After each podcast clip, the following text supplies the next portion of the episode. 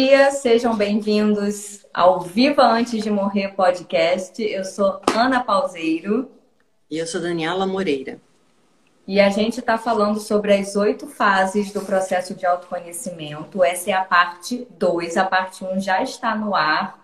E só para fazer uma recapitulação aqui, a parte 1, um, nós falamos das cinco, primeiras, das cinco primeiras fases que são: primeiro, reconhecendo a crise, segundo, alívio, terceiro, negociação, resistência, quarto, insights, que é quando começa a compreensão, e cinco, mudanças de hábito. E agora a gente vai começar o 6, que é enraizamento. Só antes da gente começar, Dani, eu queria falar uma coisinha que eu estava revendo o episódio de antes. E aí você falou, eu deixei anotado que eu achei muito legal e a gente pode falar só um cadinho, que a gente falou um pouco de, do processo de nutrição, como que se alimentar e se nutrir faz parte também do processo de autoconhecimento e faz parte da, do amor que a gente resgata pela gente. Então, ficou assim: é, você não decide fazer dieta, você começa a se amar mais e começa a se nutrir com mais qualidade. Como consequência, você acaba perdendo peso. Mas isso não importa. O que importa é que você agora está mais feliz. E o processo de autoconhecimento é exatamente isso. Você não começa a se conhecer para ser mais feliz, para se relacionar melhor, apesar de que essa é, é a motivação original, mas quando a gente entra, descobre que é muito mais. Então você não começa a se conhecer para ter uma vida melhor. Você acaba tendo uma vida muito melhor, certamente, certo? Isso aí não tem dúvida. Você acaba tendo relacionamentos melhores? Certamente, principalmente com você mesmo. Mas o que acontece é que você começa a se amar mais. E não é possível você começar a se conhecer e não começar a se amar, que uma coisa depende da outra. Quando a gente percebe a beleza da vida, a beleza do, do próprio funcionamento do nosso corpo, das nossas emoções, do trocar, né, do dar e receber, como isso é tão lindo. Quando isso acontece, você começa a conhecer isso, não é possível não ter mais amor na sua vida.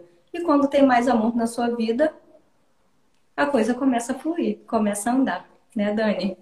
Ana, você começou falando dessa etapa. Você encaixou direitinho, porque o enraizamento, o enraizamento, na verdade, são milhares de possíveis podcasts, porque é o período realmente de descoberta. É o, é o período. É. é engraçado que outro dia eu estava conversando com uma pessoa e eu comecei a tentar explicar o que, que é o processo do autoconhecimento, né? Porque a gente pensa assim, eu não tenho força para fazer a mudança. Isso é uma frase muito comum. Eu não consigo fazer diferente. É, isso é over para mim. E aí vem uma coisa engraçada, porque como é que você faz a sua cabeça sair desse lugar adormecido e, e começar a colaborar, colaborar com o processo? Gente, olha só. Quando você diz eu não tenho força para sair disso, você está reconhecendo a imensa força que você tem para ficar na miséria. Porque senão você padeceria. Na verdade, se a gente olhar para trás e ver os anos de sofrimento, de sacrifício, de esforço, você vai começar a perceber que você tem muito mais força do que você imagina.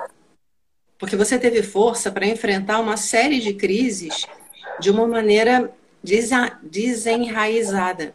E ainda assim você sobreviveu. Quando você começa a entender isso, você olha e diz assim, gente, mas se eu tenho força para viver carregando pedra, segurando um monte de pedra, se eu soltar as pedras, eu vou dar de cara com uma fonte de força que vai me levar aonde eu decidi. Porque isso é uma questão de, de usar a razão. Se eu tenho força para enfrentar o problema, por que eu não vou ter força para ser feliz? No momento em que você percebe isso, você vai se olhar de uma outra forma. Você já vai se olhar de uma maneira mais amorosa.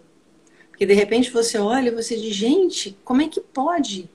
Eu tenho uma história de vida tão vasta, tão intensa, tão exigente, e ainda assim eu cheguei aqui. A partir desse momento, uma série de coisas vão acontecer, e o exemplo da dieta é um bom exemplo, porque você começa a perceber que a maior parte dos problemas, que aliás isso, quando eu comecei a me trabalhar, uma das primeiras é, frases que me geraram todo tipo de resistência foi: problema não existe. A primeira vez que eu ouvi isso, eu tive vontade de ter um, sei lá, um, um breakdown nervoso Gente, como que alguém pode ter coragem no mundo contemporâneo de dizer que problema não existe? Mas depois de muito caminhar, eu cheguei a grande conclusão que realmente problemas não existem. Problemas mostram a não aceitação da realidade. E isso é, é uma coisa muito perigosa, porque se você briga com a realidade, você se mantém nesse lugar de constante crise. Se a gente parasse para simplesmente olhar, escuta, a situação é essa. Como é que eu lido com essa situação? Qual é a minha melhor opção nessa situação? O que, que eu posso fazer a ter um aprendizado dentro dessa situação? Se você tira o peso do problema e mergulha na realidade da vida, a solução brota. É basicamente isso. Essa, o processo de autoconhecimento é você sair da imaginação e da expectativa para a realidade. Isso é o que a gente chama de enraizamento. E aí vem uma série de coisas. Primeiro, você começa a perceber a força que você tem. Segundo, você começa a perceber os ciclos que você passou na vida. Você começa a perceber que o seu crescimento, na verdade, ele é um crescimento espiralado. Então, mesmo que você. Tem muita gente que fala, ah, mas eu sempre busco as mesmas situações, ah, eu sempre entro nos mesmos tipos de relacionamento. Esse tipo de repetição vem desse lugar. Ao invés de viver e depreender o que, há, o que há de oportunidade de crescimento, eu fico brigando. Enquanto eu brigo, eu não consigo resolver o lugar que está sendo ativado dentro de mim. Mas a cada vez que você experimenta, algo acontece. Na vida nada é de graça. Nada passa é, é, sem, sem tocar você. Então, o que vai acontecendo é, mesmo que você perceba que você está andando em círculos, você está andando em círculos que vão ascendendo, porque você não é mais a mesma pessoa. Você, o tempo inteiro, a vida, ela, ela te cutuca em lugares diferentes te desafiando a conectar espaços. E quando você conecta com esse espaço, uma luz acontece dentro de você, uma claridade, uma sanidade, às vezes pequenininha. Mas mesmo que seja pequenininha, muda tudo. É aquilo, se você jogar uma pedrinha dentro d'água, ela pode ser pequenininha, mas ela vai criar um monte de ondinhas. Graças a Deus, né? Porque, enfim, isso ajuda a beça a manter a gente caminhando. Enfim. Ah. Eu queria, Dani, que você falasse, como terapeuta, o que é não estar enraizado, e você já falou um pouco desse processo, como vai se criando o enraizamento, porque eu vejo que essa é uma, e isso foi a minha dúvida também durante muito tempo, de, de não simplesmente não compreender o que é enraizamento. E não nas terapias que a gente faz e, e na, na, nas terapias de uma forma geral, usa-se muito a palavra em inglês que chama grounding. Eu demorei muito para entender grounding porque não tem nenhuma tradução legal em português. A gente chama de enraizamento. Então, eu queria assim que na, na sua visão como terapeuta e de toda a gente que já passou por você, de toda, o que é não estar enraizado e o que é estar enraizado e por que que isso é absolutamente importante. Olha só, quando você desconecta do teu corpo, que é uma coisa que todo mundo tem que fazer num, assim, numa idade muito pequena para sobreviver a uma série de exigências, todo, tua, todo o teu sistema físico ele vai se estruturar de alguma forma para manter a tua respiração restrita e a musculatura tensa. Não tem outra palavra para dizer. Então, é como se você fizesse um. Pensa quando você leva um susto, você faz. Imagina você estar tá nesse lugar. Quando você entra nesse lugar, de certa forma, você vai para esse mecanismo de imaginação e de expectativa para lidar com uma situação que foi grande demais para você em termos de realidade. Então você entra meio que num estado de choque. Essa subida que o corpo dá para se manter pronto para correr ou para lutar, literalmente te tira a conexão do pé no chão. Então, e, e é engraçado que volta aquela história, se a gente seguisse o que vem como intuição, ficava muito mais fácil, porque a gente fala, essa pessoa não tem um pé no chão, essa pessoa está fora da realidade. Todo mundo conhece isso, só não percebe a quantidade de realidade que isso demonstra. Então, você literalmente perde essa coisa de estar com o pé no chão, de estar com o corpo relaxado em cima das pernas, de estar com a sensação da tua barriga conectando uma, a parte inferior da parte superior. E o que, que acontece nesse, nessa, nessa. Como é que eu vou dizer isso? Nessa couraça constante. Você hiperalimenta a tua cabeça. E, consequentemente, nesse estado de choque, quanto menos eu sinto, mais seguro eu penso estar. Isso vira um estado meio crônico. Então, o que, que acontece? Quando eu não sinto, eu não tenho como fazer as perguntas certas dentro de mim em relação ao que está acontecendo na vida. Por exemplo, em termos de relacionamento. Eu estou congelada, eu estou nesse lugar desconfortável. Eu conheço alguém que por um, enfim, por um mistério que ninguém sabe o que é, desperta um lugar em mim de conforto, de alegria. Aí eu falo, eu amo essa pessoa. Eu não posso viver sem essa pessoa. Essa pessoa me faz segura. Essa pessoa não sei o quê. Só que, enquanto você está nesse lugar, você se mantém prisioneiro desse estado. E ainda com agravante de deixar a tua mão e a tua alegria e o teu contentamento na mão de outra pessoa. Essa relação, ela começa a ter um peso que vai trazer uma doença para a relação. Porque não tem como. Se uma pessoa exerce poder sobre você, intuitivamente, dentro de você, uma coisa vai estar sempre borbulhando, sabendo que aquilo está esquisito. Até pelo medo da perda, até pelo medo do, do, do, que essa perda pode trazer a nível de sentimento. Então você fica numa uma prisão desconfortável que mantém esse estado. Se você parasse e dissesse, gente, essa pessoa desperta esse lugar interno meu, mas é meu. Se essa pessoa pode despertar esse sentimento, como é que eu posso nutrir o sentimento que eu já percebi que está dentro de mim? O sentimento é meu. Esse é o caminho para começar a enraizar. Porque quando você para de, estar nesse lugar e faz. Naturalmente o sistema vai fazer puff, desce os ombros, desce a musculatura, o peso vai e, e você percebe a força das suas pernas. E aí caminhar passa a não ser um martírio, mas um prazer. E a relação, ela sai desse lugar de dependência doentia para um partilhar agradecido. Você despertou isso em mim. Você me trouxe para minha realidade interna.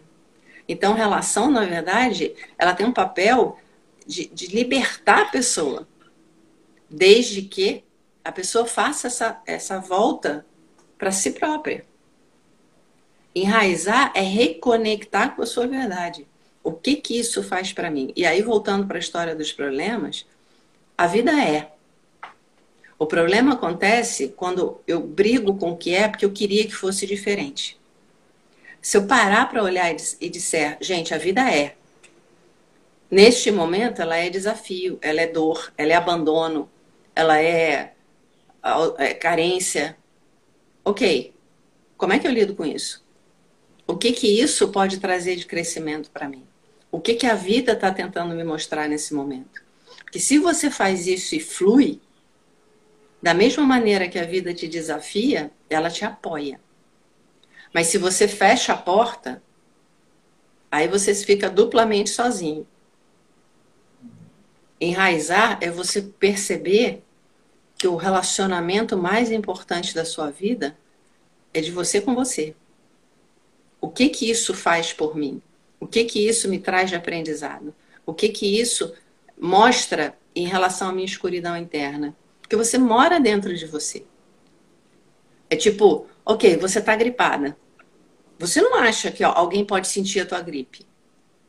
Alguém pode cuidar de você. Mas você vai sentir a sua gripe sozinha, porque você está dentro do corpo gripado. Isso acontece com qualquer sentimento. Tudo o que acontece com você acontece sozinho dentro de você. Apoio, ótimo. Compaixão, ótimo. Empatia, ótimo. Mas independente de quanto amor você tem ao redor, o que acontece a nível emocional, energético, físico é só teu imaginar de outra forma cria um problema enorme, porque te mantém num lugar irreal. Exatamente. Daí você estava falando isso aí do relacionamento das pessoas que despertam alguma coisa em você. Isso aconteceu comigo durante anos, anos e anos. É o exemplo perfeito de que eu tinha um padrão que eu me apaixonava por determinado tipo de pessoa e esse determinado tipo de pessoa não se apaixonava por mim nem por um decreto. E aí eu sofria. Ai, como era doído. E isso acontece com muita gente. Aí teve um belo dia que aí já estava no processo de autoconhecimento, que eu comecei com 17 anos, né?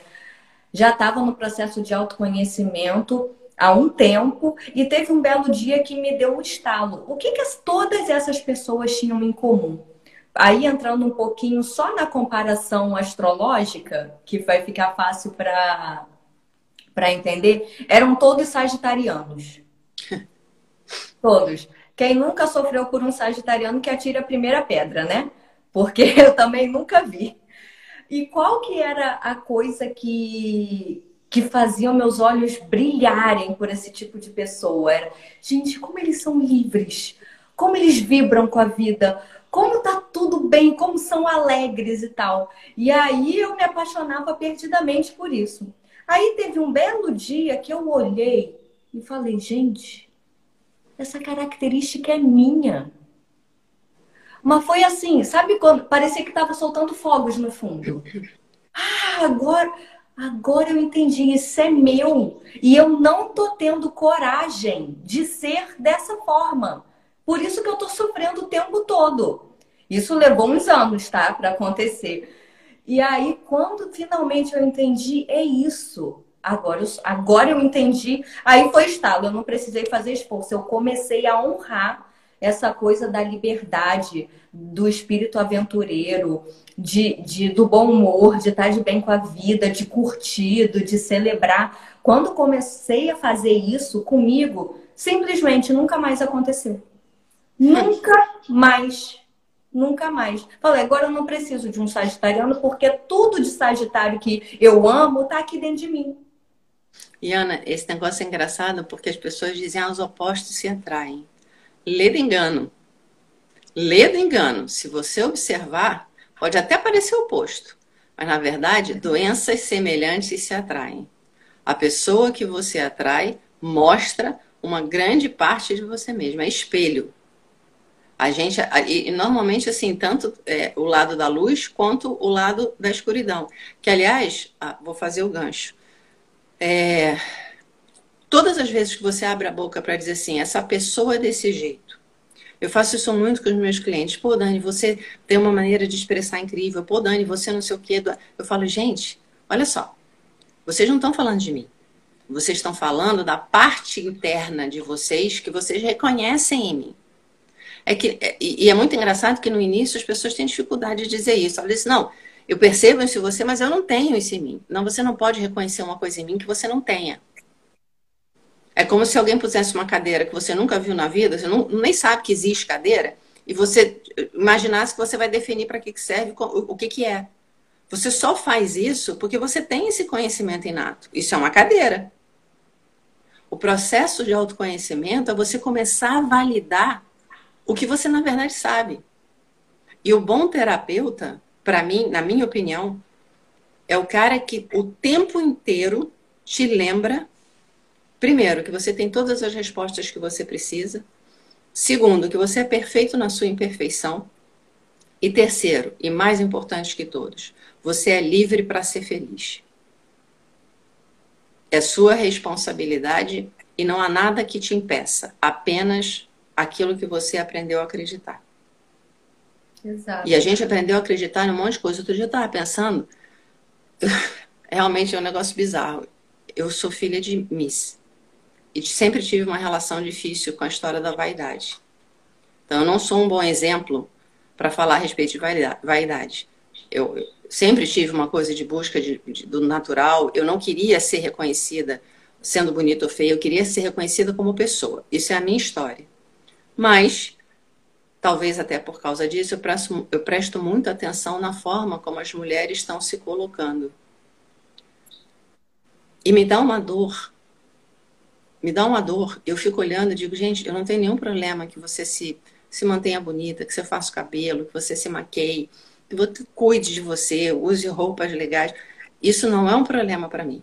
Mas não é o que está acontecendo. Eu fico olhando a associação que foi feita, mulher tem que estar produzida. Não está se falando de mulher estar se cuidando, se amando, se nutrindo. Não, você está falando, mulher precisa estar produzida.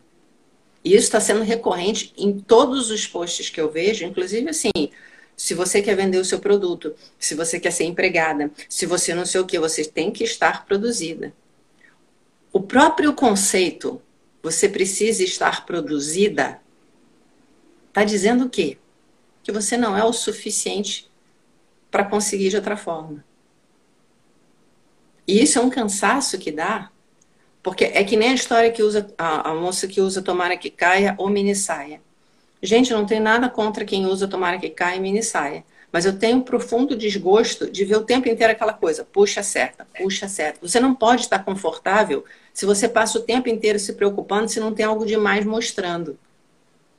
Usa o que te dê conforto. Usa o que, o que traz para fora aquilo que é a tua qualidade, aquilo que é o teu dom, aquilo que é a, a tua beleza interna celebra a tua existência da forma que for, não estou preocupada com isso. Se você aquilo, tiver que, sei lá, pintar o cabelo de verde, colocar um batom preto, andar de biquíni, não, não me importa.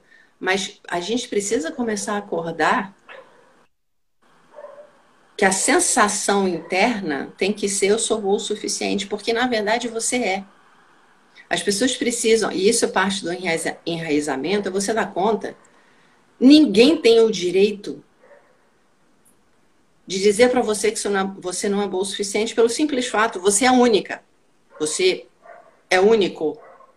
Se eu sou único, a comparação não cabe. Quando você aceita se comparar com alguma coisa, você abre mão da sua verdade. Você é único. Outro dia eu vi uma pessoa dizendo assim, não, porque você tem que estar sempre é, sensual, isso, aquilo, para o teu marido continuar interessado. Eu olhei e falei, gente, o que é isso? Maridos não se maqueiam, maridos não ficam todos arrumados o tempo todo. E você olha para o marido e vê a pessoa. Quando você aceita que o teu marido vai te olhar além disso, porque é uma ameaça se você fizer diferente, você está colocando, se colocando num lugar muito esquisito. E isso é, é, é, é doído. É doído. Eu imagino que é você estar tá o tempo inteiro com essa sensação de que se eu não cuidar, se eu não fizer, se eu não mudar, se eu não aparentar, se eu não não sei o quê, a catástrofe vai acontecer. Definitivamente eu não sou desse mundo. Assim, eu, eu sei que eu não sou. Porque, por exemplo, a história do ciúme Eu fui uma pessoa que nunca me considerei bonita. Consequentemente, tinha as minhas inseguranças. Mas eu nunca tive ciúme da maneira que eu vejo as pessoas tendo. Porque para mim era assim, se uma pessoa escolhe estar comigo, é pelo que eu sou. Se ele trai, azar dele. Porque eu sou única. Então vinha aquela sensação assim de, sabe, isso não afeta o meu valor. E, e, esse lugar, eu acho que ele precisa ser resgatado. É tipo assim, se uma pessoa não consegue te amar, isso não faz de você uma pessoa horrível. Simplesmente fala que a outra pessoa está fechada. Se uma pessoa te traiu, essa pessoa tem que olhar para o movimento que fez ele trair, ser desrespeitoso, desonesto, isso, aquilo, fala dele. Não fala de você. E isso é parte de enraizar também. Aquela coisa, peraí, o que me dá valor, o que me dá. É, o que me constrói é o que está dentro de mim. Consequentemente, a destruição só vai acontecer se eu destruir o que está dentro. Ninguém tem a força suficiente para fazer isso, ou não deveria ter. Esse resgate de valor, esse conforto de ser você mesmo, essa celebração da sua essência, é básico. Se você não tem isso, todas as áreas da sua vida vão ser tensas, vão ser desequilibradas, vão ser opressoras, vão ser ofensivas. É que nem a história que a gente falou da outra vez. Se alguém chega e escolhe, entre todas as opções do mundo, a de te ofender, você não tem que se sentir ofendida, a não ser que você acredite no que ele está dizendo. Na verdade, tua primeira reação deveria ser, gente, coitada dessa pessoa, porque com tantas opções de dizer essa coisa, de mostrar essa coisa, de se colocar, de criar uma, uma comunicação, esse cara escolheu a pior. Coitado, ele tem que conviver com ele. Isso não fala de você. E se fala, para para se olhar. para para ver o que está acontecendo dentro. E é isso que todo o processo de enraizamento traz, que é justamente não estar enraizado é estar com o pé fora do chão e com a respiração muito menos profunda do que pode ser. E estar enraizado é estar com o pé no chão, com a respiração profunda acontecendo, e isso tudo te faz estar conectado com a realidade. E quando e você. Mais, hum. é, e também com aquilo, se você quer saborear alguma coisa, você tem que ter a capacidade de sentir. Exatamente. Te faz estar conectado com a realidade, te faz poder sentir o que está acontecendo, não só de forma intelectual, não só de forma racio... não só racionalizando o que está acontecendo, mas sentindo o que é real. Que foi o que a Dani falou. Se alguém me ofende, eu sei o que é real dentro de mim e eu dou poder para essa pessoa ou não. E quando você começa a se enraizar, começa a estar conectado com a realidade, começa a sentir o que verdadeiramente está acontecendo, começa a estar com o pé no chão e com a respiração profunda, aí você começou a enraizar no seu processo de autoconhecimento. E isso não tem preço, não tem preço. Outro dia me perguntaram, eu sou sete anos mais velha que o Fábio, né? Aí outro dia me perguntaram, mas você não tem medo que você vai envelhecer antes? eu achei até engraçado. Eu falei, nenhum. Nenhum. Nenhum. Eu tenho medo de outras coisas. Mas assim, da beleza, do não sei. Não. Porque eu sou mais velha, sou mais nova. Gente, eu sei. É, é aquela coisa. Eu tô muito enraizada na minha verdade. E com isso vem muita confiança em que a vida sabe o que faz. Acabou. E Ana, se você entra nessa história, você vai trazer uma pressão de se arrumar, de fazer, de acontecer, de não sei o que lá, que uhum. estraga a relação. Esse relaxamento, gente, eu vou viver tudo que eu tiver para viver com, isso, com essa pessoa. Na minha verdade, na minha nudez, que não há nada mais sensual do que a nudez de espírito, de, de, de coração, isso e aquilo. Se terminar adiante, gente, histórias começam. Aliás, essa coisa, o enraizamento tem muito a ver também com, com de você perceber que é perda de tempo lutar contra a morte. A morte ela acontece diariamente. A gente morre de medo com a história, ah, mas e se eu morrer? Você morre todo santo dia. O que as pessoas não dão conta é que o que é a morte? A morte é quando a vida não acontece mais. Se a gente se preocupasse em viver ao invés de temer a morte, tudo mudava. E isso que é uma das coisas que acontece quando você enraiza, na verdade. Eu sempre tive pânico. Inclusive, depois de muito tempo eu fui estudar por conta de sofrer muito de enxaqueca na adolescência e na, no começo da vida adulta. Depois de alguns anos eu fui estudar na tem um livro que chama Cure o seu corpo, algum ai, não lembro o nome. Depois eu boto na descrição tem um livro que faz a correspondência muito bom sobre os sintomas é, físicos com os sintomas emocionais. E um lá das enxaquecas frequentes era o medo de morrer. E depois, por que, que eu nunca mais tive enxaqueca? Quando eu entendi que gente, tá ok, eu vou morrer. Se eu ficar preocupada com isso o tempo todo, só que isso não é um processo racional que acontece, a gente está explicando aqui racionalmente, porque a gente está usando a linguagem verbal. Mas isso, conforme você vai enraizando no teu processo de autoconhecimento, no teu ser, o pé no chão, respiração profunda, conexão com as emoções e etc. Quando isso vai acontecendo, essa compreensão ela vem naturalmente. E aí acaba e aí acaba. E aí, quando acaba o medo de morrer, aí que a gente começa a viver. E não é à toa que o nome desse podcast é Viva Antes de Morrer. Porque é exatamente isso. Mas isso leva um processo, leva um tempo? Leva. Levam todos esses estágios que a gente está falando agora. E aí, falo, Dani. Mas é uma coisa que vale começar a pensar, refletir, experimentar durante todos os dias. Essa coisa começou a mudar para mim foi um acordar grande que eu tive, que teve um período muito difícil entre eu e minha mãe. A gente passou uns 15 dias assim, brigando que nem cão e gato, e a gente tinha uma relação muito simbiótica. Não é à toa que eu virei terapeuta, né? Tinha que liberar esse espaço todo para conseguir encontrar a felicidade. Mas, enfim, e foi, foi um período muito sofrido, a ponto da gente imaginar uma ruptura sem volta. Aí, uma amiga minha, no meio do meu sofrimento, me deu um saculejo, literal. Ela me pegou nos ombros, me saculejou. Eu falei: escuta aqui, se a sua mãe morreu hoje, isso tudo tem sentido e vale a pena? Naquela hora, se, tiver, se Papai do Céu tivesse acertado um raio na minha cabeça, não tinha dado o mesmo efeito. De repente você olha, quando você põe isso no lugar, é finito, é mortal. Vem aquela coisa de como eu estou gastando o meu tempo.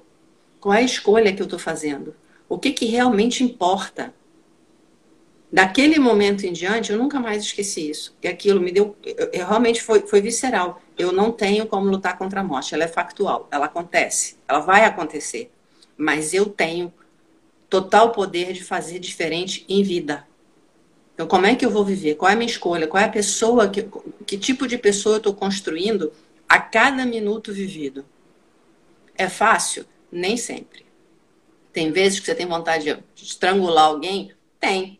Mas de repente você para e pergunta, tá, o que que isso acrescenta? O que que isso nutre? Essa é a melhor opção? Esse é o meu melhor?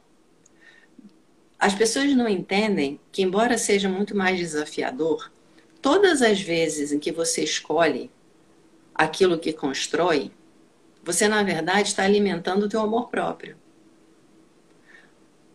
Quando você percebe que você começou a gostar da pessoa que você é, todo o sistema dá uma relaxada tão intensa que você se, a, a, pergunta sempre vem assim: por que, que eu perdi tanto tempo tentando ser o que eu não sou?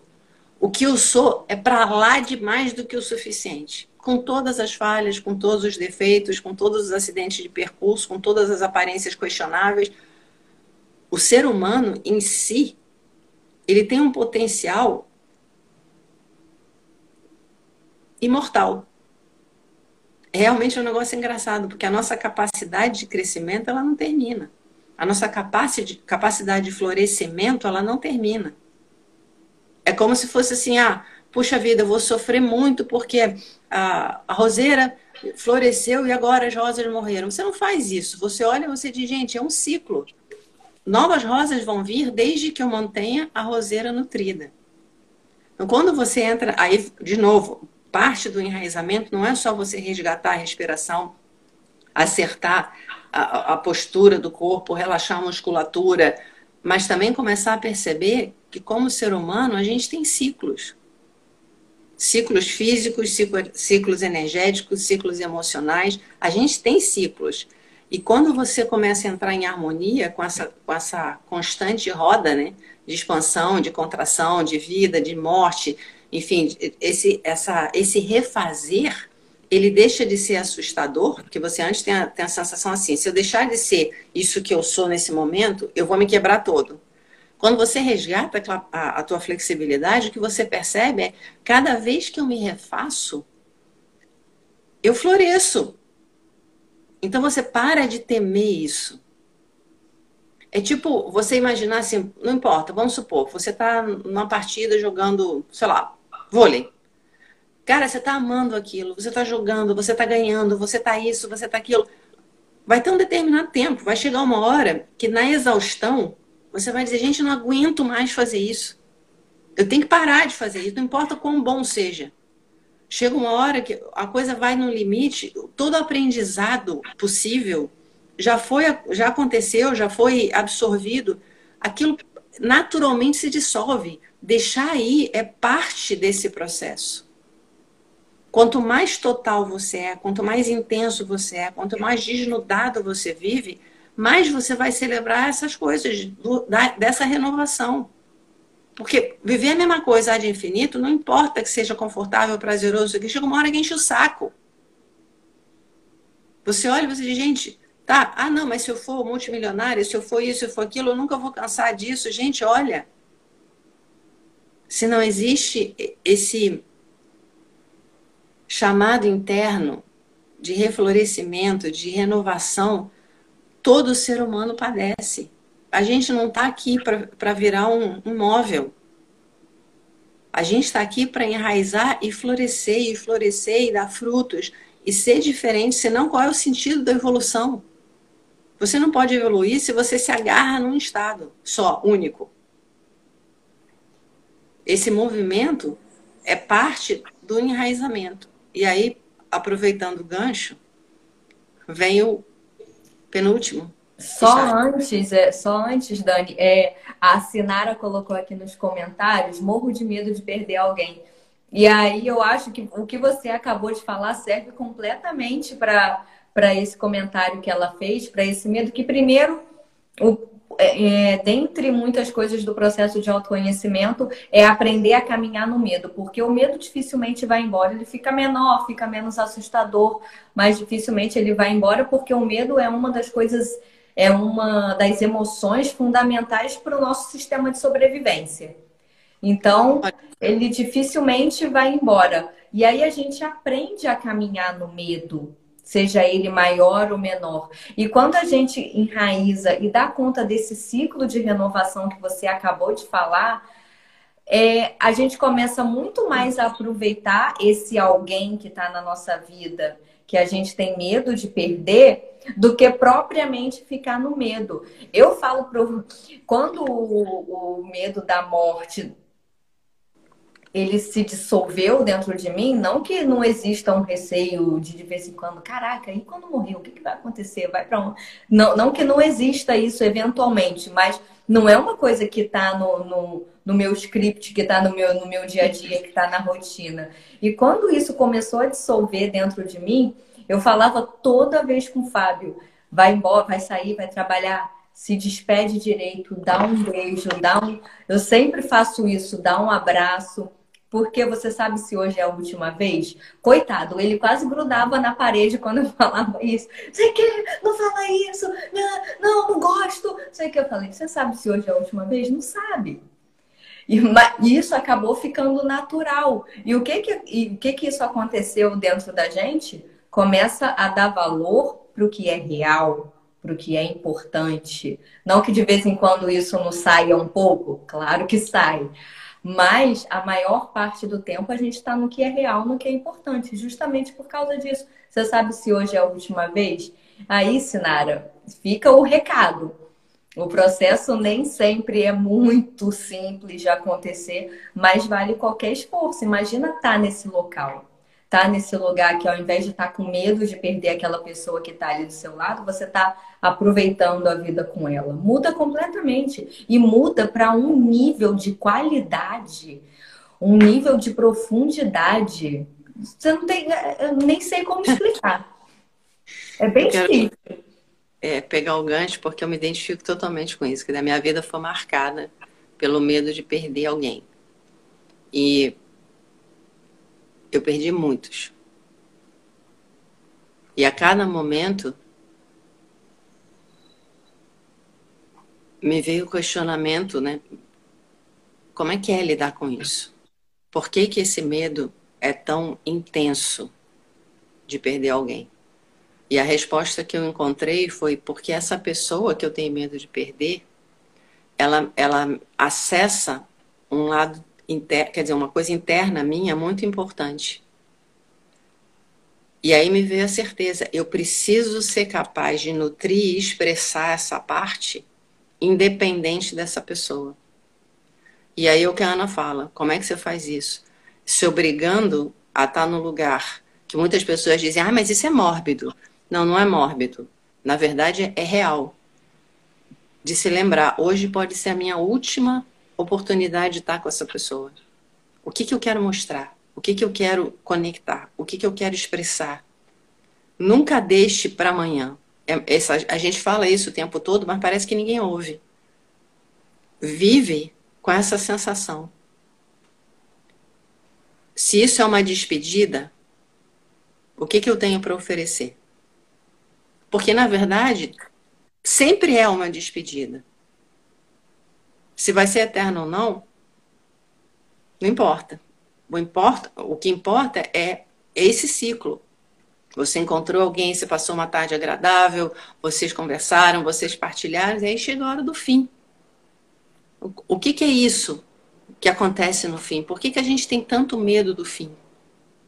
Faz um fim que vale a pena, faz um fim que faça a diferença, faz um fim que você perceba que onde existe conexão real, não há o rompimento. E para mim, assim, é, eu tive a sorte de ter a sensação, um ano antes da minha mãe falecer, que ela ia falecer. Me veio uma, uma intuição assim: eu não tenho outro ano com a minha mãe. E eu vivi esse ano inteiro com um único objetivo. Na hora que acontecer a passagem dela, eu vou estar do lado dizendo: ok, tudo que eu precisava dizer, tudo que eu precisava mostrar, tudo que eu precisava partilhar, eu partilhei durante esse ano. Você é livre para, enfim, seguir a sua viagem e ter essa sensação de paz. E viver esse ano mudou tudo para mim. Quando ela passou, eu sentei no chão, tive a sensação de que eu morri. Mas eu morri em paz. Eu não morri com uma sensação de é, deixei alguma coisa por fazer. E aí foi super engraçado. Foi como se explodisse dentro de mim certeza não é uma palavra que chegue perto da profundidade do que aconteceu. Mas é, é aquela sensação de ela está em mim. Não há distanciamento. O que foi é, partilhado foi integrado de tal forma que viverá em mim. E isso faz toda a diferença. Isso é enraizado uma forma que te liberta, porque te traz gratidão pelo partilhado. Vamos para o próximo? E aí, você passou por todas essas fases e está cada vez mais enraizada no seu processo, lembrando que são ciclos. Você durante o enraizamento você pode voltar lá na negociação, aí aí volta para resistência, aí de repente tem uma outra crise e é, é, é um pode acontecer um ping pong, né? Porque a vida ela não é ela não é uma linha reta. Ela é dinâmica, ela vai acontecendo da forma que bem entende.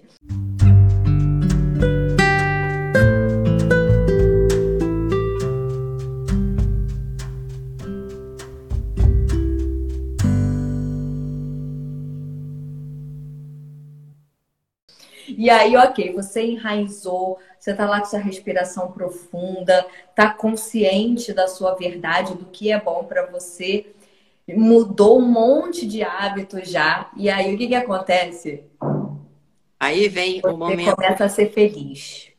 Mais desafiador do processo de autoconhecimento. Esse, Esse aí, por incrível que pareça, é o momento onde tudo pode florescer ou não. Exato. E esse é o, esse é o momento mais perigoso. É o número 7, só para gente ficar aqui na didática. O número 7 que é assim, medo de ser feliz. Que por incrível que pareça, o que a gente acha que é desde quando você nasce, você tem aquela educação eu quero ser feliz eu vou ser feliz e tem toda a fórmula da felicidade, né? A fórmula social da felicidade. Então, o que todo mundo quer é ser feliz, óbvio. Se você perguntar para qualquer pessoa, a pessoa vai falar: "O que que você quer? Eu quero ser feliz". Como? Não importa, eu quero ser feliz. Se eu quero ser feliz tendo família, se eu quero ser feliz sendo um nômade, se eu quero ser feliz sendo médico, se eu quero ser feliz sendo músico, não importa. Eu quero ser feliz. Esse é o discurso generalizado. Só que acontece que a gente vive numa sociedade que tem esse discurso, só que na verdade tem tantas etiquetas, digamos assim, você precisa ter tantos títulos morais, é, acadêmicos, sociais, familiares, religiosos. Você precisa preencher tantos requisitos que, na verdade, você esquece de você. Você perde a conexão com você. E aí, quando você faz esse enraizamento e retorna essa conexão com você, você encontra um, uma pessoa que quer ser feliz, que tem por natureza ser feliz, e de repente essa pessoa vai te assustar e mais, vai começar a desagradar quem está à volta porque não há nada que incomode mais quem está à sua volta é você esfregar na cara dos outros o tempo todo, ainda que não intencionalmente, que você é uma pessoa que vive bem, que vive feliz. Isso incomoda muito. Já me perguntaram uma vez, eu lembro uma vez nitidamente, eu estava me arrumando para sair. E assim, eu tava indo sair, era uma coisa banal. Eu só tava feliz, eu tava cantando no quarto, penteando meu cabelo, sei lá. Falei, tá feliz por quê? Cara, eu levei um susto. Porque não foi, não, não foi uma coisa maldosa que veio na minha direção de jeito nenhum. Mas foi o espanto de ver, você tá feliz por quê? E isso vai começar a acontecer o tempo todo, e aí vem junto, junto com tudo isso, uma sensação de culpa, vem aquelas vozes lá de trás. Eu não mereço, o mundo está tão cruel, tem tanta gente passando fome, tem tanta gente passando necessidade, como eu posso ser feliz? Isso é um processo que às vezes, se você tiver sorte, vai acontecer conscientemente, você vai se dar conta do que está acontecendo e vai poder fazer essa escolha. Só que na maior parte das vezes ele acontece de forma inconsciente. Por isso que a gente diz da importância de você ter alguém que te ajude nesse caminho para te sinalizar isso. Porque, no fundo, no fundo, o que a gente tem medo é de ser feliz. Porque quando você é feliz, você se destaca do grupo, se destaca da multidão e vem até um processo de se sentir sozinho. E como o ser humano é um ser que ele tem esse ânimo, tem essa vontade de estar em grupo, às vezes fala, não, vou dar uma reduzida aqui, senão vou ficar excluído do grupo X. Isso é um perigo imenso. Ana, aproveitando o gancho, é, uma das coisas que eu não quis falar no enraizamento, mas que eu vou falar agora, en passant, porque depois a gente vai olhar para isso com mais calma em outro podcast, chama um condicionamento. Condicionamentos são crenças, basicamente, que foram enfiadas goela abaixo que você passa a acreditar que é verdade. Uma delas é: eu quero ser feliz. O que é ser feliz que você aprendeu? Ser feliz para você, o que você aprendeu de fato é o seguinte: ter sucesso. Ter sucesso não tem a ver com felicidade. Ser feliz é ser útil. Felicidade não tem utilidade. Ser feliz é ser reverenciado, ter poder, não sei o que das contas, nada disso. Você pode até ter isso tudo e ser feliz. Mas, primeiro, isso só acontece se você for feliz antes. Então, felicidade, daí por isso, porque incomoda tanto, você não pode ser feliz enquanto você não tiver prazer absoluto de ser você mesmo e coragem suficiente de não abrir mão disso, independente do quanto você perderá por isso. Ser feliz quer dizer que você para de negociar. Isso não quer dizer que você vai se tornar um rebelde, um revolucionário, um chato de galocha que só diz não. Ao contrário. Ser feliz é, é a capacidade de se dizer sim de uma maneira tão natural, e daí vem o desconforto externo, que você começa a espelhar que é possível. E as pessoas não se sentem incomodadas porque você é feliz. Elas se sentem incomodadas porque elas percebem o espaço apequenado dentro delas quando assistem você viver uma vida com integridade, com totalidade, com honestidade. O preço de ser feliz é, é o entendimento que você, na verdade, sempre esteve sozinho, viveu sozinho e vai morrer sozinho. Você nasce sozinho, vive sozinho e morre sozinho. Porque você está dentro do seu corpo. Ninguém entra ali. Se relacionar é a nutrição que a vida oferece para que cada vez você tenha mais internamente. Mas é aquilo, você vive o seu sentimento sozinho. Você vive o seu pensamento sozinho. Você paga o preço do, do desequilíbrio energético do seu corpo sozinho. E enquanto isso não for aceito e curado, a felicidade sempre vai estar um passo de distância. Felicidade é aquilo. É, é a criança, ela é simplesmente feliz. Por quê? Porque ela está confortável dentro dela, porque ela está aberta, porque ela está saudável, porque é prazeroso estar dentro dela mesma. Isso é felicidade. Enquanto a gente tiver condições, rótulos, como a Ana falou, não ser feliz é isso. Não. Ser feliz cai no caso. Só você sabe o que é. Para algumas pessoas, se sentir confortável realmente dentro de si é ter um determinado padrão de vida, é ter, um, enfim, uma determinada estrutura, um tipo de relacionamento, sei lá. Isso vai variar de pessoa a pessoa. Tem gente que tem uma maneira muito mais espartana de viver. Tem gente que tem necessidade da abundância, do brilho, do não sei o quê. Não importa. O que importa é que essa parte externa reflita a verdade interna. É um risco porque não existe liberdade sem responsabilidade. Daí o medo de ser feliz. Na felicidade, você realmente assume o fato: eu sou sozinho. Eu sempre fui sozinho. Isso dói. No primeiro momento, dói muito olhar para isso.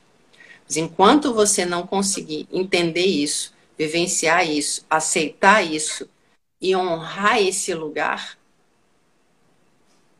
a felicidade vai ser periódica, vai ser momentânea. Ela não vai ser um estado de preenchimento, exuberância e florescimento. Vai depender do externo também, né? E não é assim que ela se enraiza dentro de você. Não. Não tem jeito. A felicidade ela vem desse lugar de, gente, eu sou bom o suficiente para mim, tá de bom tamanho. Quem não gostou disso, sinto muito. E é justamente, né, Dani, quando a gente entra nesse espaço de aprender, o preço da felicidade é você descobrir que você é sozinho, nasceu sozinho, vive sozinho, morre sozinho e se relaciona no meio do caminho, é justamente quando você decide enfrentar esse medo não digo nem enfrentar, porque quando você começa a brigar, o negócio desanda, né? Quando você decide caminhar, continuar sua caminhada mesmo com esse medo, e encontra esse lugar de solitude, que aliás eu acho até que já pode ser o tema do próximo episódio, né? Para a gente poder explicar essa dinâmica com mais profundidade, é quando você encontra esse lugar, é quando as melhores pessoas começam a aparecer na sua vida. Eu lembro que eu me debati anos e anos porque eu sempre quis ter um relacionamento amoroso que eu pudesse aprofundar. E eu passei anos e anos brigando com isso, porque não rolava, não dava certo, não, não funcionava, e etc, etc, etc. E aí, um belo dia, que eu falei: chega, chega, não aguento mais. Não aguento mais estar nesse lugar. Eu vou, vou viver agora com o que a vida trouxer, o que a vida trouxer, vou aceitar. Se trouxer alguém que funcione, eu vou aceitar. Se não trouxer, ok vou fluir com a vida, não vou mais brigar com isso. Pô, não deu seis meses. Semelhante. Não, eu acho que não deu dois meses. É isso, quando eu decidi estar nesse lugar, eu tenho que estar bem comigo. E não é, volta aquela coisa, não é um processo que você entende racionalmente. A gente explica racionalmente porque tem que usar a linguagem verbal aqui para estar nessa tela você assistindo. É um processo que acontece profundamente, com todas as células do seu ser, um, um processo de compreensão total, racional, emocional, energética, espiritual, para quem gosta né, de, de ir por esse caminho também. E aí, finalmente, quando acontece isso, que as pessoas. Justamente quando você. Agora eu tô bem sozinho, já pensa? Agora eu tô bem sozinho. Aí começa a aparecer todo mundo. É exatamente assim que funciona. Cara, é, é, é, cômico, mas é trágico, verdade... porque tem um monte de gente batendo a cabeça nisso ainda, tentando buscar no outro, que o outro supra a sua necessidade.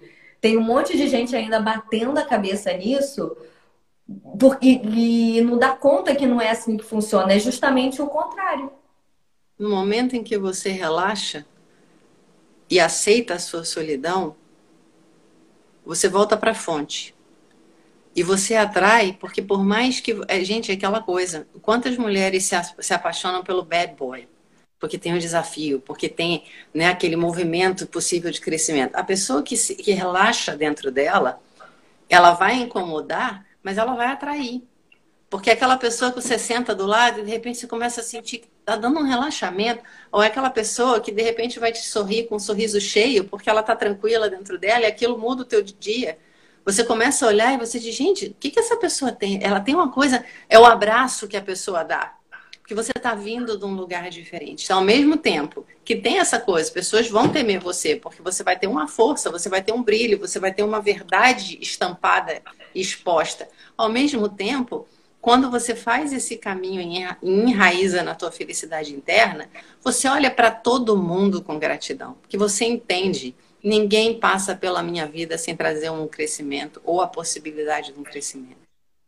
Você entende quando as pessoas vêm te dar apoio isso aquilo, que são pessoas que estão te nutrindo de amor. Você começa a olhar aquilo, você para de olhar para os outros como inimigos em potencial. Que você entende que para ser inimigo você precisa dar poder para ele. No momento em que você olha e você diz, a minha vida, na verdade, acontece dentro de mim, ninguém pode entrar dentro de mim, tem uma coisa de segurança que acontece. Entra quem eu quero. E se entrar, né, se de repente você arrumar a casa, eu fecho a porta e vou arrumar a casa em casa e volto. Eu não preciso negociar com essa pessoa para ela né, pagar o, o sinistro, sei lá, o raio que parta para. Não, deixa a pessoa para lá, ela já fez dano suficiente agora eu vou acertar aqui. E aí eu resgato o poder de novo. Enfim, mas basicamente no momento em que você se descobre suficientemente bom para você mesmo, que isso gera um conforto, você percebe que você é capaz de ser feliz porque você se sente contente internamente, a tua visão para o mundo e a forma como você começa a vibrar muda, ela se eleva. Porque você vai estar num espaço de mais amorosidade, de mais respeito, de mais consciência. Então tudo muda, é o que a Ana falou. E é assim, porque não é uma coisa racional. É, é como se você tivesse com uma mangueira entupida, que você vai fazendo um trabalho de autoconhecimento, vai limpando, vai limpando. Num determinado momento, você tira um negocinho desse tamaninho e a água jorra. É assim. Mas se você ficar só olhando, fazendo planos, conversando a respeito, aquilo não vai acontecer. O trabalho tem que ser do dia a dia. O trabalho tem que se materializar. Não é uma coisa que você resolva com a cabeça, não é uma coisa que você pode falar durante 30 anos e, e mudar. Não. Você precisa transformar a compreensão racional num movimento energético com expressão emocional para chegar nesse lugar. São várias camadas. E aquilo, lembre-se, a gente está andando espiralado, ascendente, mas não quer dizer que você não vai andar em círculos. Tem determinados momentos você vai voltar para a mesma situação, você vai olhar, gente, não acredito. Pensei que tivesse resolvido isso, não resolvi, voltei. Mas só o fato de você perceber que voltou, porque antes você vivia sem dar conta. Agora você já percebe que voltou para aquele lugar. Já mudou. E pode e fazer próxima... novas escolhas. Justo. E da próxima vez você vai ver antes. Estou entrando no mesmo lugar. Eu quero viver isso? Aumentar a consciência e ampliar possibilidades de escolhas consequentemente, fazer melhores escolhas. E aí a gente entra na oitava e última fase do processo de autoconhecimento, que você decidiu caminhar no medo de ser feliz e tem isso enraizado na sua vida. Ah, agora eu vou ser feliz para sempre, nunca mais terei questões para resolver. Não, já somos adultos, já sabemos que não funciona dessa forma. Mas você se torna uma pessoa que enraizou na própria felicidade e vai saber lidar muito melhor com as questões que vão aparecendo no dia a dia. De repente, o que era um grande problema passa a ser um pequeno problema ou passa a não ser um problema. De forma alguma. E aí, depois que você enraiza, você entende isso, você entende que ser feliz é saber que está sozinho e agir a partir disso e aí começar a se relacionar melhor, você você vai ter relacionamentos melhores, porque você está se relacionando melhor com você mesmo. As coisas começam a acontecer na vida magicamente, que não é tão magicamente que existe um caminho, né, para chegar nessa nesse lugar, mas você chegou nesse lugar, você entra na oitava na oitava, é, é na oitava. fase do processo de autoconhecimento, que é o espaço de saúde que é o espaço que você começa a integrar a saúde de uma forma geral, não só a saúde não ter doenças. A saúde, eu tô saudável fisicamente, eu tô saudável mentalmente, eu tô saudável energeticamente. É, é, você entrou no fluxo da vida. Você entra no, quando você entra no fluxo da vida, mesmo que depois venham as crises, que novamente você vai passar a transitar por todas as fases novamente, só que com uma consciência do que é cada fase, de que vai passar, de que tipo de decisão é importante tomar em cada momento, e elas vão mudar que uma decisão para esse momento agora vai ser diferente de uma decisão para um momento muito parecido, só que nunca é igual. E aí você você enraiza nesse lugar e aí a gente fala que não tem volta. Você passou por isso tudo, você entendeu. Entendeu? na verdade, como Ana, é bom estar nesse lugar. Eu não me perder. Você fala de consciência. Esse enraizamento na consciência é o último estágio, porque quando você percebe esse lugar de observador, você percebe que a vida e a morte não são antagônicos. Isso é o que faz a vida ter sentido. Então, aquilo, eu estou em crise. Ok, mas eu não sou a crise. Eu tenho esse sentimento. Ok, mas eu não sou esse sentimento. Ah, eu tenho uma diarreia mental crônica. Ok, mas eu não sou só a minha mente.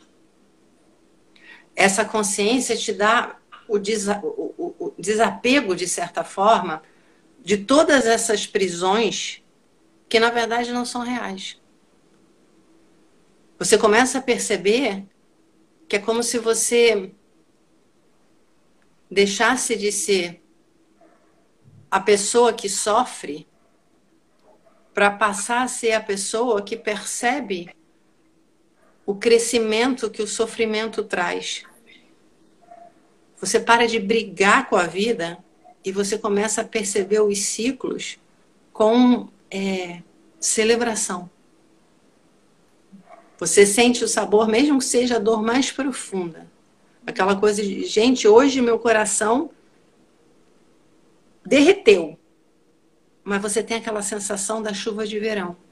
Que se o teu coração derreteu, o choro veio e em seguida a vida brota com uma força de agradecimento pelo fluxo da energia. Vem a raiva, você vai para o seu quarto, sacoleja, berra, grita, esperneia, bate travesseiro, passa e você percebe o fortalecimento do teu corpo, você percebe o aprofundamento da tua respiração, você, é, você percebe quão respeitoso foi poder usar aquela energia que mexe com a bioquímica do corpo de uma maneira assertiva, consciente, não violenta. E como isso te transforma. Então, o importante desse lugar de saúde é entender os desequilíbrios, eles são esperados e eles são necessários.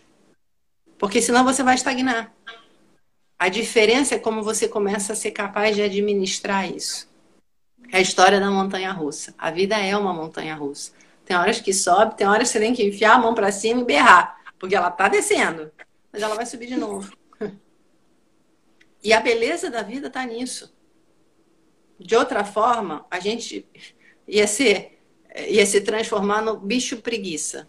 Não fazer nada, ficar durinho. Só que com a diferença, né? que o bicho preguiça curte a preguiça. A gente ia ficar na preguiça com a cabeça enlouquecida, cobrando, exigindo, dizendo que estava errado, não sei o quê, quer dizer, no martírio paralisado, que não faz o menor sentido.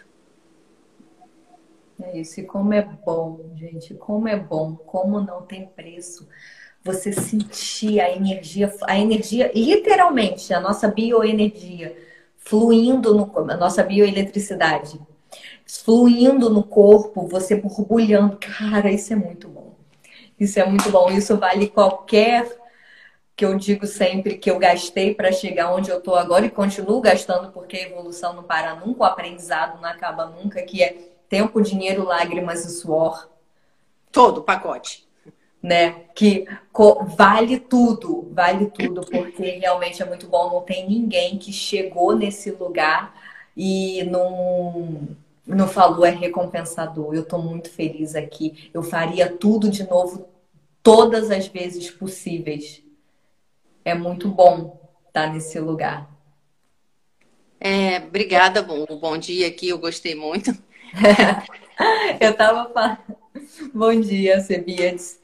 Eu estava falando outro dia, eu passei uma semana muito ruim, muito ruim, muito ruim. Eu estava muito quieta, mal apareci no Instagram, nos stories, estava realmente no lugar do meu coração doendo. E aí o Fábio me perguntando o que está acontecendo. Eu falei, eu tô tão infeliz, eu tô tão infeliz hoje. Mas é assim, eu tô infeliz hoje. O que está acontecendo? Eu não sei, só estou sentindo, deixa liberar. Ai, mas você está infeliz com o casamento, está infeliz com o trabalho, está infeliz com Portugal. Tá, falei, calma, Portugal não tem nada a ver com isso, o casamento não tem nada a ver com isso. Calma, vai passar. Como passou, acabou de passar.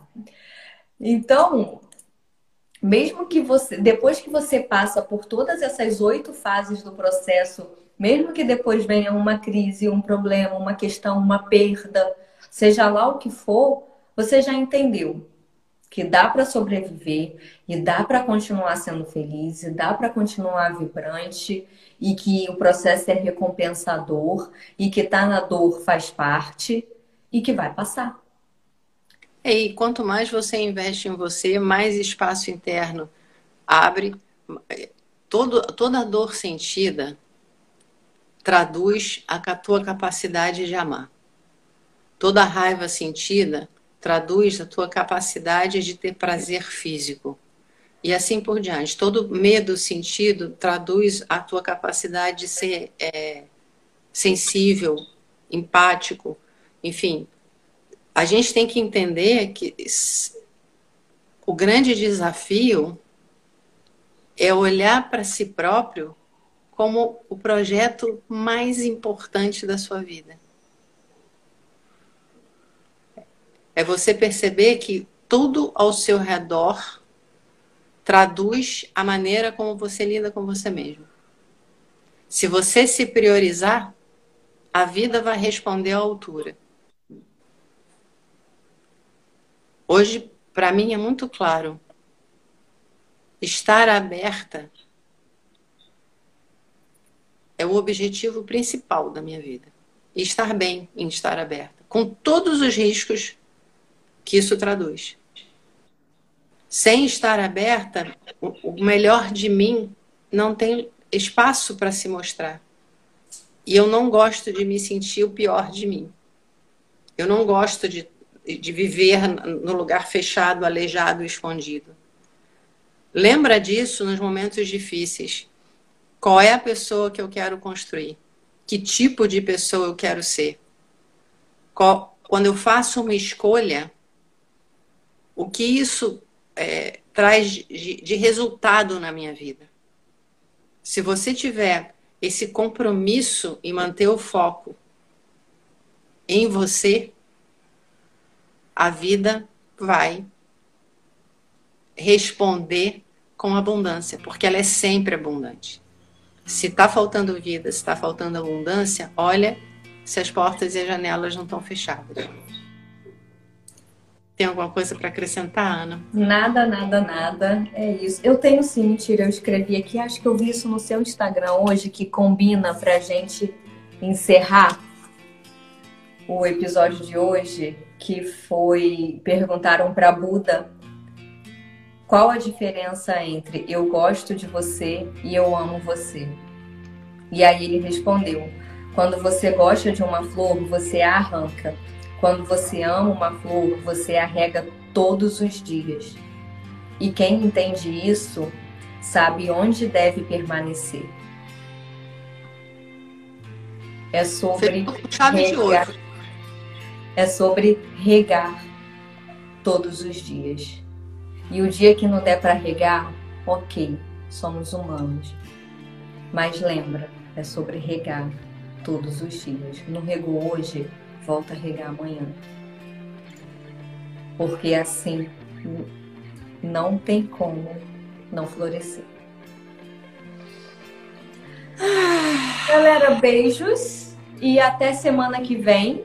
A gente na vai começar a gravar às quartas-feiras, ao invés dos domingos, que domingo tá ficando um pouquinho complicado, aí a gravação ao vivo vai ser sempre às quartas, mas o episódio sobe toda terça como programado. E um beijo para vocês. Obrigada, Dani. Obrigada quem esteve aqui, participou. E até o próximo episódio. Tchau, gente. Até logo. Obrigada.